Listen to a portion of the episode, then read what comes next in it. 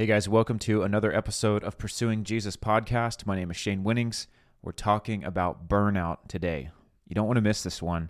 I'm actually going to make this a part two. You know, as I was typing up the script for today, I recognized that there's two uh, sides of burnout. There's two approaches that need to be taken. One is practical, but the first is uh, much easier. It's a spiritual response uh, to what we're doing. And I believe that if we get the first part, the second part will be much easier. The problem I see today with many teachings on burnout is that they primarily focus on the practicals, right? Hey, make sure that, you know, if you're in a season of grinding, you have some downtime and make sure you're you're getting rest and make sure you're getting a vacation. I think those things are great, but that is not how you avoid burnout. There is a much more profound answer to this, and it's biblical. Go figure, right? The biblical response is the one that is going to lead to your freedom and avoid burnout entirely. Uh, I've never experienced burnout. Now, I've only been, you know, doing some form of ministry for seven and a half years, and I've been in full time ministry for a little over two years. But I can tell you that um, even when I was working as a police officer, even when I was doing ministry during the day and I was a cop at night, I did not experience burnout even a little bit. And I want to tell you how. And this isn't me bragging, this is saying it is possible. And I believe it's because the Lord showed me early on how to avoid it. So if you do what I'm about to tell you, you will never burn out. Quickly, I want to thank our sponsors who make this possible. You know, I'm a missionary. Everything I do is fully funded by donor support. And we have some amazing sponsors. Uh, the first being Promise Keepers. I'm honored to be a partner with them. We exist to build up godly men for a better tomorrow. How many of you believe we need godly men in this hour to lead us in the right direction? Uh, the Lord put us as men in positions of authority um, within the household, within marriage. This is His design. And I don't know about you, but it's time for men around the world to step up and in order to do that, you have to be following the Lord. And at Promise Keepers, we aim to uh, equip men to walk in the way that God has designed us to. And so, one of the ways we do that is through our app, which you should check out. It's the PK app. If your dad or your brother or your boyfriend or your spouse or fiance, whatever, if they're not on the app, they need to be. There's great content on there. We've uh, revamped the app recently and our website. I've got some teachings on there video teachings, devotionals, uh, Bible plans, and there's online community as well as information about upcoming in person events, which I'm super excited to be a part of. Check out the PK app. Uh, Aligned Mortgage is an incredible company that focuses on veterans. How many of you are veterans? You're looking to get into a home, but maybe the bank doesn't see uh, you as a person. They just see you for the numbers, right? Your credit score, your whatever. Aligned Mortgage is incredible because they consider the whole person. Isn't that how a kingdom minded business should be? It's not all about numbers. Um, sometimes maybe the numbers don't look great, but they can make things happen for a person because uh, you know, I am more than my credit score. I am more than my income.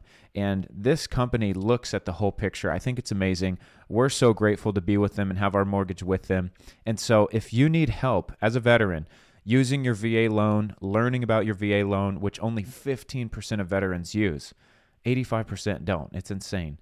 Go to alignedmortgage.com, ask for my friend Ronnie, tell him I sent you there, and they will hook you up. They're incredible. Also, Finally, please share this podcast if you're watching on YouTube. Uh, give us a thumbs up and comment where you're watching from. These things just help us reach more people. Thank you so much as you watch, as you share, as you comment and uh, participate. Let's get into this. This is why burnout happens. Now, again, I'm not going to get into the practicals really. We're going to talk about that tomorrow in part two. But this is truly why burnout happens. Burnout happens because your focus shifts from faith to flesh. Your focus shifts from faith to fruit. That is it. That is actually the only true reason that burnout happens. How do I know? Because if you were doing something that was fulfilling and, and it was and you just loved it and it was uh, you were you were doing what God told you to do. And you're just walking in your lane and you feel like you're in your element. You feel like you're never going to burn out. I mean tell me if I'm wrong. When you're doing what God created you to do whatever that is for you because it's different for every person. Not every person is a preacher. Not every person is a you know has some part of the fivefold ministry um, God is using people in different spheres of influence in different areas around the world. You know, the seven pillars they talk about. Maybe you're in that element and God is using you, and you just feel like, dude, I could do this all day, every day for the rest of my life. I love this. Why would you burn out? You would only burn out if you begin to look at the fruit alone, or you begin to look through the lens of your flesh instead of faith. Here's what I'm talking about. You know, you've got a pastor say, or, you know, a youth leader, or maybe you're listening and I don't know, you run a Jesus club or something like that. And it can be tempting for you to look at the number or maybe the lack of the number of people who come to your group.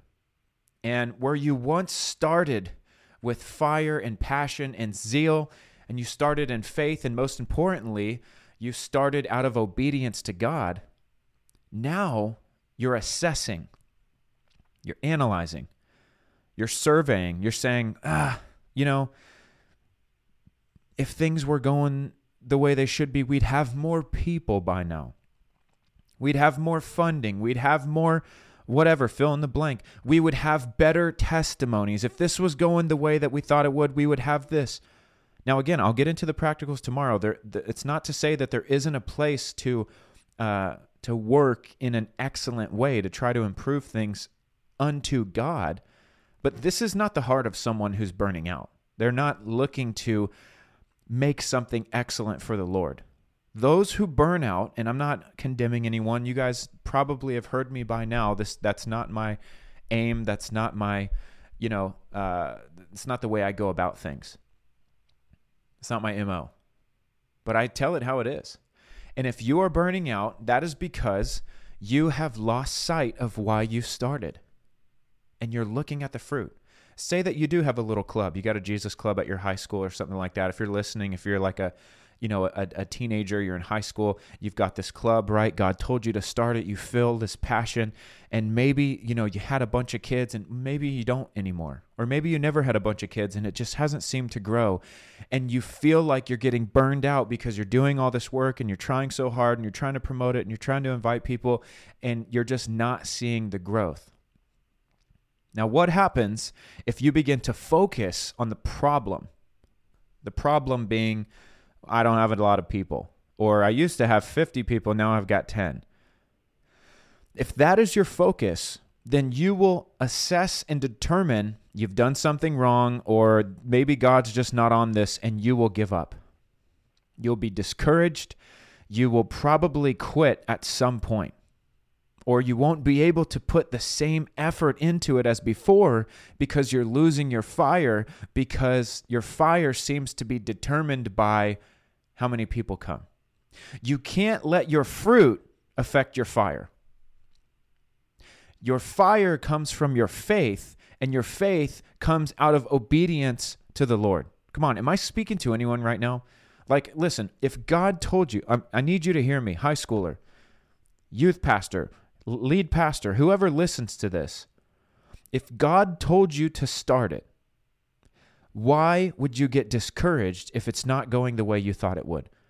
Who who told you to start it in the first place? Okay, God did. Okay, what is the purpose of what you started? Is it to reach souls? Is it to equip the body? Whatever it is. Is it a noble, godly, biblical, heavenly minded reason? Yes. Okay, so the verse that comes to mind is do not grow weary in doing good. Another verse, don't despise small beginnings or humble beginnings. Guys, let, let me let me make this really practical and easy for you. Can you imagine Jesus getting burned out? Now, maybe you're laughing at that and you're like, "Well, no." Okay. Did this guy have every reason in the world to get burned out. He had a failing ministry. I mean, guys, he's getting rejected in his own hometown. He can't even have a meeting in his own hometown without getting run off. They don't want anything to do with him, so he can't even perform many miracles there because they reject him. He's got people fleeing. Like he started preaching to thousands and feeding thousands, and then he says some things that they don't like and they leave by the thousands. He's driving them away. People are asking to follow him. He says no. He's healing people and then he's telling them to go away. He's not adding to his ministry. This is not going well by worldly standards. On top of that, he's hated by the church. People want to kill him. He has to slip away at times. His own disciple betrays him, and his closest ones desert him in his time of need. Literally, the night that he's betrayed and he's going to be offered up for crucifixion, all of his disciples forsook him. This is the Bible. This is what it says. Now, yes, there was one there finally at the scene of the crucifixion, but when Jesus was delivered up, it says all of his disciples forsook him and they scattered. Peter denied him three times, just said he would die for him. Jesus had a failing ministry by the world standards. Was he offended? And did he show any signs of burnout? No. Well, how's that possible? Because his eye was not on fruit. If his eye was on fruit, he would have sat down with the disciples and said, "Okay, guys, let, let's let's brainstorm here." Ah, gosh, you know, I had a chance there. We had 5,000 people. We fed them all. Like we did that. We brought them in. We gave them the food. You know, this is the modern day, like donuts and coffee there at church. Okay, we've got everyone fed the fishes, the bread, the loaves, everything. And then the message, they would say, Jesus, listen, the message was just a little, you know, unless you eat my body and drink my blood, Lord, this is, um, you know, you heard him, but this is a hard teaching. Here's what I recommend. And we're not trying to change anything. We know you're speaking from God. Maybe you could just not focus on those. Maybe you leave those parts out a little bit because it's scaring people away. And, you know, our goal, a, a successful ministry, we believe, is, you know, the whole world following you, which means we need tens and tens and hundreds of thousands of people to come to these meetings. We're going backwards. And if you keep preaching this stuff, if you keep, you know, if you even look at a woman and you lust in your you've already committed adultery in your heart, Jesus, these are, you know, you can't say things like that to the leaders of the church. It, it who can maintain that kind of standard? I don't think you should be preaching stuff like that. And then imagine Jesus being like, "Yeah, you guys are right. You guys are right. We're we're driving people away. I need to be a little bit softer. I need to be more compassionate, a little more considerate." That is ridiculous. Jesus would never do that. Why? Because he came for a purpose. He came to reveal God in the flesh. He said, If you've seen me, you've seen the Father. I'm the visible image of the invisible God. He came to redeem mankind and reconcile us, restore us back to the Father through his death on the cross. Nothing was going to make him uh, deviate from that plan, nothing was going to discourage him. Are you with me? Jesus did not take his eyes off of the mission. So I want to ask you, person who might be experiencing or you are on the verge or you're being tempted to burn out, what are you looking at? What are you focusing on? If God has called you to serve faithfully as a, as a club leader, as a youth pastor, as a lead pastor, then the only question you have to ask is Am I being obedient? Am I being obedient? Obedience is the answer. Fruit is not the purpose of your life. Now, the Bible teaches that you will produce godly fruit, but what's more important, producing fruit or being obedient to God? Being obedient to God. The Bible even says that God wants obedience over sacrifice. Obedience to God, saying yes to Him and doing whatever He says when He says it, is the most important thing in the world. And so I ask you again who called you to do what you're doing right now? Specifically in ministry or in the career that you're in, you feel like God called you, who called you there? Because if it is God, then you need to obey Him. You need to stay wherever He has put you until He moves you to another location. And you cannot be discouraged by things not going the way that you thought they would.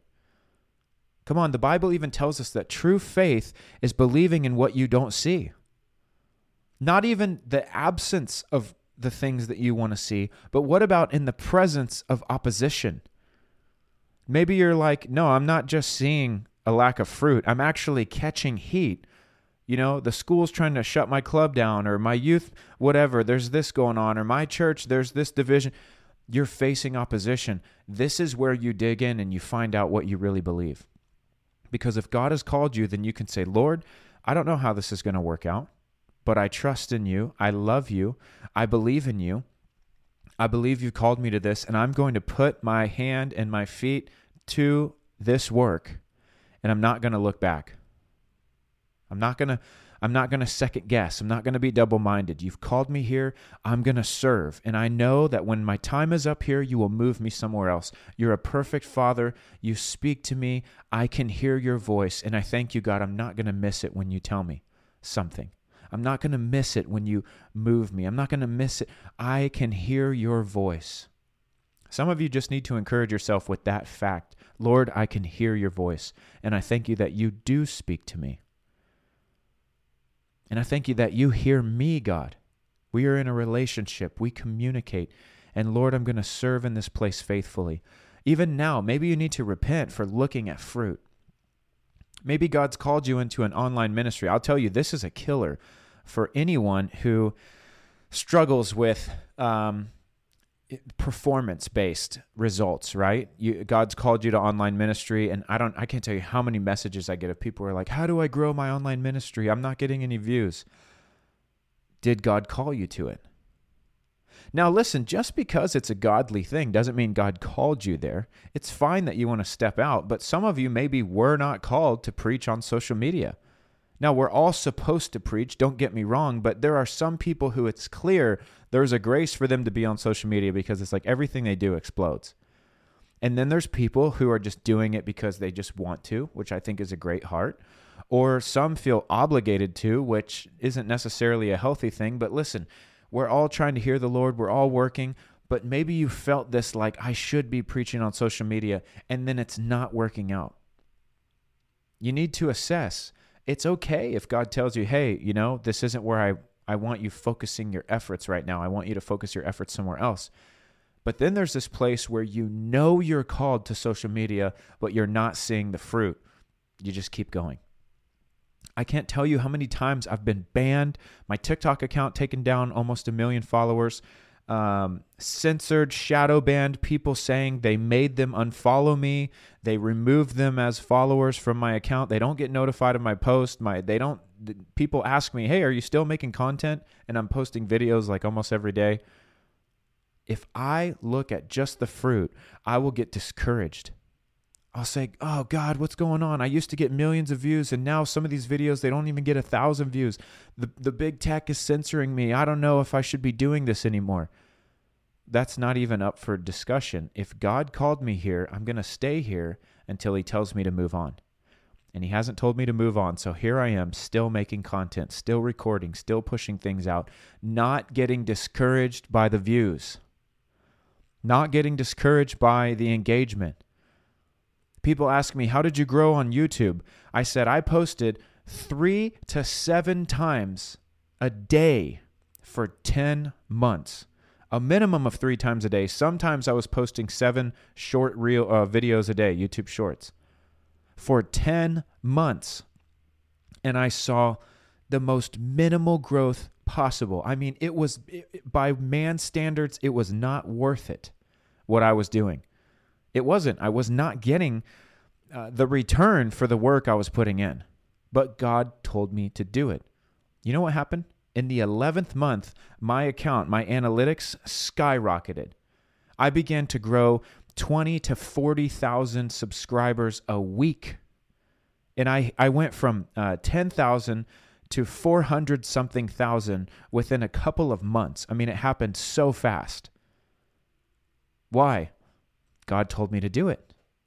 And when I continued in faith, despite the, the opposition, so to speak, the, the lack of fruit, I did not let that discourage me. I kept going. And then I saw a harvest. Let that be a word for some of you. You're plowing right now and you're saying, man, it doesn't even feel worth it, but I feel like I'm supposed to be doing this. Obedience is more important than anything else. If God has called you there, there, stay there. And the way that you keep your heart from getting worn down, the way that you keep your mind from racing, the way that you stay invested is you do what Paul says. Don't try to finish in the flesh what you started in the spirit if you started with this passion, this zeal, those things are great, but zeal will come and go. Obedience to the Lord is more important than zeal. What does that mean? There's times when I want to obey God so bad on a word He's given me or whatever. Like everything in me is, yes, let's do this. This is so awesome. And then if you've been a Christian long enough, you can attest to what I'm about to say. There's times when God asks you to do something and you're like, Lord, I don't want to do that. Please ask me anything else. Right? But what do you do? You do it because you don't want to disobey God. The zeal, the passion, the emotional response, it's not always there. But obedience must always be there. And so you just keep plowing. And God can reward your obedience. He cannot reward your disobedience. He cannot reward you for continuing in the faith if you back out early because you got discouraged. Is this speaking to anyone? Like, this is how you avoid burnout.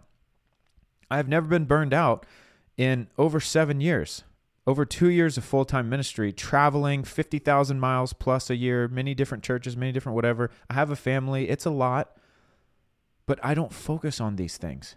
I don't focus on, oh gosh, you know, all these miles and this and that. I don't focus on, like, well, I traveled this far and you know this person didn't pay or this person they I went this far for a meeting and there were only 10 people there like I've preached at 5000 uh, a, a conference of 5000 and then uh, like a month later I was asked to to drive out like hours to a meeting that was very very small and I didn't know if I was going to be paid and I don't even care because if any of you have ever done ministry with me I don't ask that people say what do you charge I don't I'm I'm coming to preach the gospel I believe in what I'm doing. Like, do people bless me? They do. I never ask. We never dictate an amount. I never ask for any of that stuff. I have to keep my heart pure. But you could get burned out easily if you begin to look at these things. That's why, if you notice on my booking form, it doesn't say, well, how many people are going to be there and this and that. Why? Because I am not trying to get my head wrapped around fruit. All I want to know is where do I need to go and do I need to book my own stuff or you guys booking it? And then I'll ask God, yes or no. It can be so easy for ministers to begin to look at the fruit and go, well, this place pays more. This place doesn't pay. This place has a thousand. This place has 10. And you measure by the fruit. That's a problem because you're revealing that you're living your life in a fleshly way in some sense, and you are eligible for burnout. What if this place has a thousand people and it pays three thousand dollars? This place has ten, and they say, "Hey, look, we're a little ministry. We can't really afford to do anything." What if God wants you to go there? But you're in your flesh. You're thinking naturally. You're not even listening for God. Come on, I know this is speaking to someone. Remove all of those things. Don't even, who even cares? I just want to know God, what do you want me to do? And then I say, Yes, sir. And I just go do it. And I avoid burnout.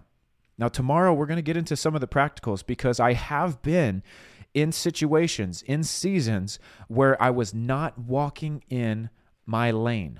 I was not where God wanted me to be any longer. And I began to feel that uh, wearing on me. And when I assessed it and I said, Lord, why? Why am I being tempted to be discouraged? Why am I feeling this desire to just like quit and, and be burned out? Like I feel this, it's like burnout was at the door and it was knocking. I said, God, why is this happening? Because I feel so close to to this thing coming, you know, coming in the room and, and affecting me. And the Lord said, Because the grace for you to be where you're at has left, and I want you to be somewhere else. And I said, Oh my gosh. And I immediately obeyed. And it was like I was revived again. So I'm going to get into this tomorrow of it doesn't always mean just grind it out wherever you are. That's not what I said. I said make sure you are obeying God. And there are little signals and there are, you know, red flags so to speak, not in a bad way, but I didn't really know how to word that differently, where you just recognize, "Oh wait, something might have changed. It's time to go to prayer. It's time to reassess. Am I still supposed to be here? Am I dealing with a you know, a wrong perspective, or is God truly calling me out into something different? When the grace is on something, you'll be able to keep going. But when the grace leaves, it's very uh, it's very recognizable because it's like you instantly feel disconnected from your assignment and you feel like you're supposed to be somewhere else. We're going to get into that tomorrow because I don't want to just equip you today with the right perspective. Tomorrow, I want to give you the tools to practically navigate different seasons of life because, as cliche as that word is, and Christians use it all the time, it does seem like there are different seasons. And uh, I don't want that to just be a catch all word. I want to help you recognize when you go from one season to another, when you transition, and how to do it well and with excellence. So, guys, thank you for listening. I hope this helped you today. If you're watching on YouTube, will you leave some comments? Will you share this video? If you're listening on the podcast, would you copy that link, send it to some friends and family, send it to some ministry partners, send it to people in your club who might be, uh, you know, struggling with burnout or you want to help them avoid burnout. I really believe this is going to help. And finally, we're always looking for partners to come alongside us as missionaries. You know, we have so many uh, amazing people that donate to our ministry, but life happens. People donate for a season and then they drop out. So we're always trying to fill those gaps and we're looking for people to join us and just commit a dollar a day, which is $30 a month. If that's you, if you feel like God's pressing that on your heart, you could give any amount. We have people who give a dollar a month, and we're so thankful that you're on our team. But if you'd like to sign up to help, go to shanewinnings.com slash donate and join our monthly team. Get access to our monthly donor Zoom, which is happening uh, next week. And uh, we'd love to see you on there. We're so grateful. Above all, please keep praying for us as we keep plowing and try to put the word out.